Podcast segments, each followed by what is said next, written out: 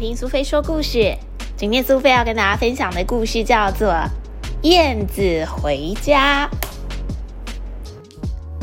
文图黄玉玲，小光点出版。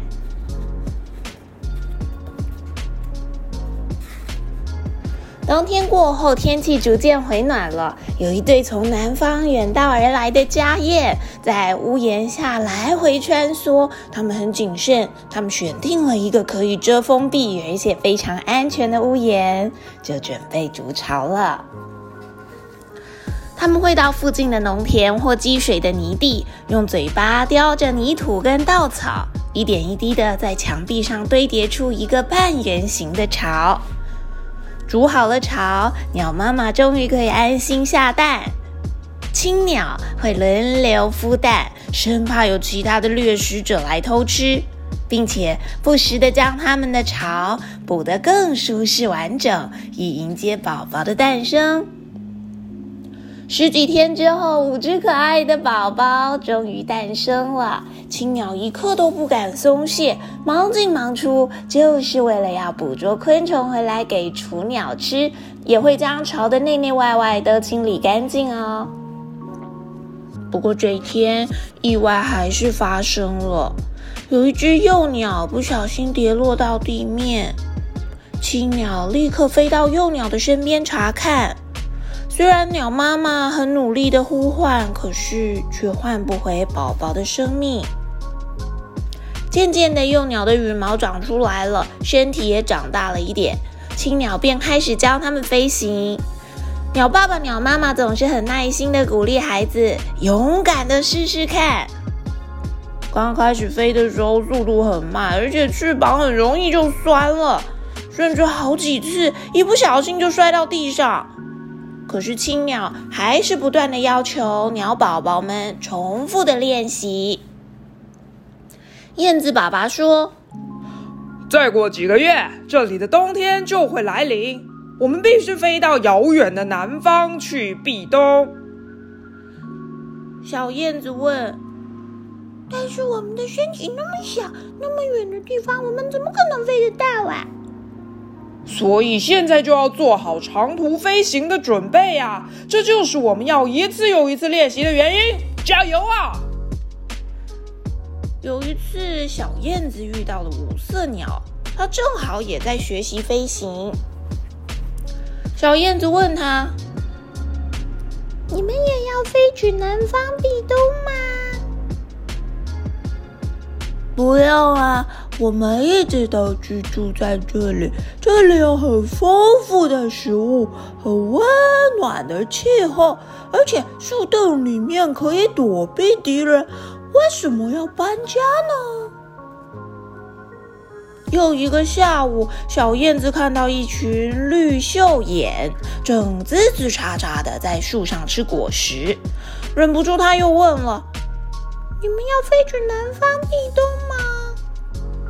绿袖眼回答：“这里就是我的家乡，每天只要快乐的唱歌，开心的玩耍就好了。为什么要去什么南方呢？”这下小燕子觉得更奇怪了，于是她问鸟妈妈：“为什么五色鸟跟绿袖眼都不用冒着生命危险飞去南方避冬，而我们却要呢？为什么我们不能够一直就住在这里呢？”孩子啊，这里的冬天温度很低又很冷，我们的身体没办法适应，食物也不够吃，我们只能飞去南方避冬，等到明年春天再回来。天气渐渐转凉了，燕子家族从四面八方飞来，齐聚在草泽区，等待一起往南飞的日子。大家都不断的精进飞行技巧，让自己能够熟练的在空中捕捉蚊虫当做食物，也能够在河面上蜻蜓点水般的喝水。等到身体储存够了养分，气候也合适了，在一个星光点点、月色皎洁的夜晚，小燕子鼓起勇气，跟伙伴们一起出发了。大伙沿着海岸飞行。累了，就在草丛中或电线杆上休息。不过这个夜晚天色特别黑暗，云层中雷电交加，海面上刮起了狂风，燕子们尽量压低飞行，不敢大意。但是风势实在太强，仍然有几只同伴被强风卷走了。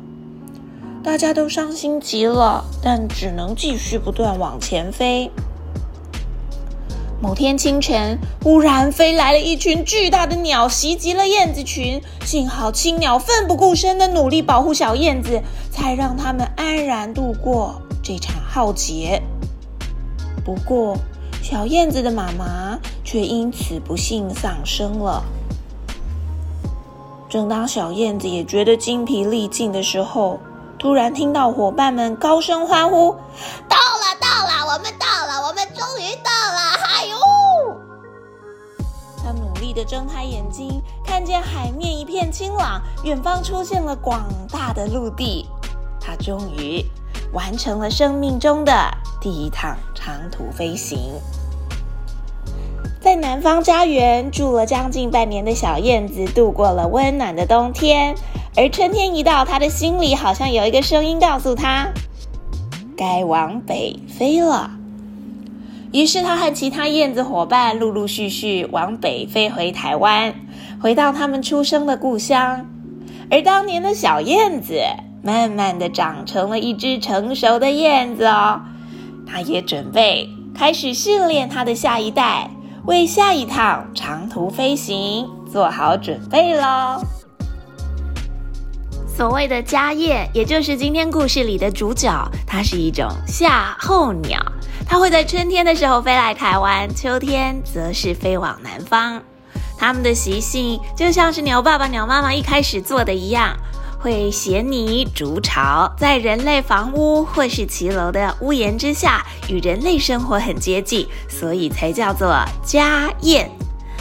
它的栖息地从平原到低海拔的农地啊、沼泽跟池塘都能看得到。它们呢会在空中飞行捕食小型的飞虫。它们的鸟巢如果没有被破坏，通常都能够使用很久的。它们有沿用旧巢的习惯。如果在环境中找不到适当的鸟巢，才会再筑新的巢。筑巢的材料是泥土跟草茎混合自己的唾液。筑成一种半圆形的碗状巢，并且在内部铺上干草或羽毛，听起来很舒适吧？小朋友，你还记得在故事一开始的时候，就有一只鸟，它不小心摔落下来了吗？这就叫做落巢现象，从巢穴上掉落的意思。幼鸟在训练飞行期间，偶尔会有不小心摔落的现象。或是当青鸟发现幼鸟身体不健康或是生病了，也会将它放出鸟巢外面，属于一种自然的淘汰现象。今天听到的燕子回家的故事，你是不是也深深的被感动呢？每一种鸟都有不同的生态，过着不一样的生活，就像是每一个不同的孩子，你们也有不一样的生活，不是吗？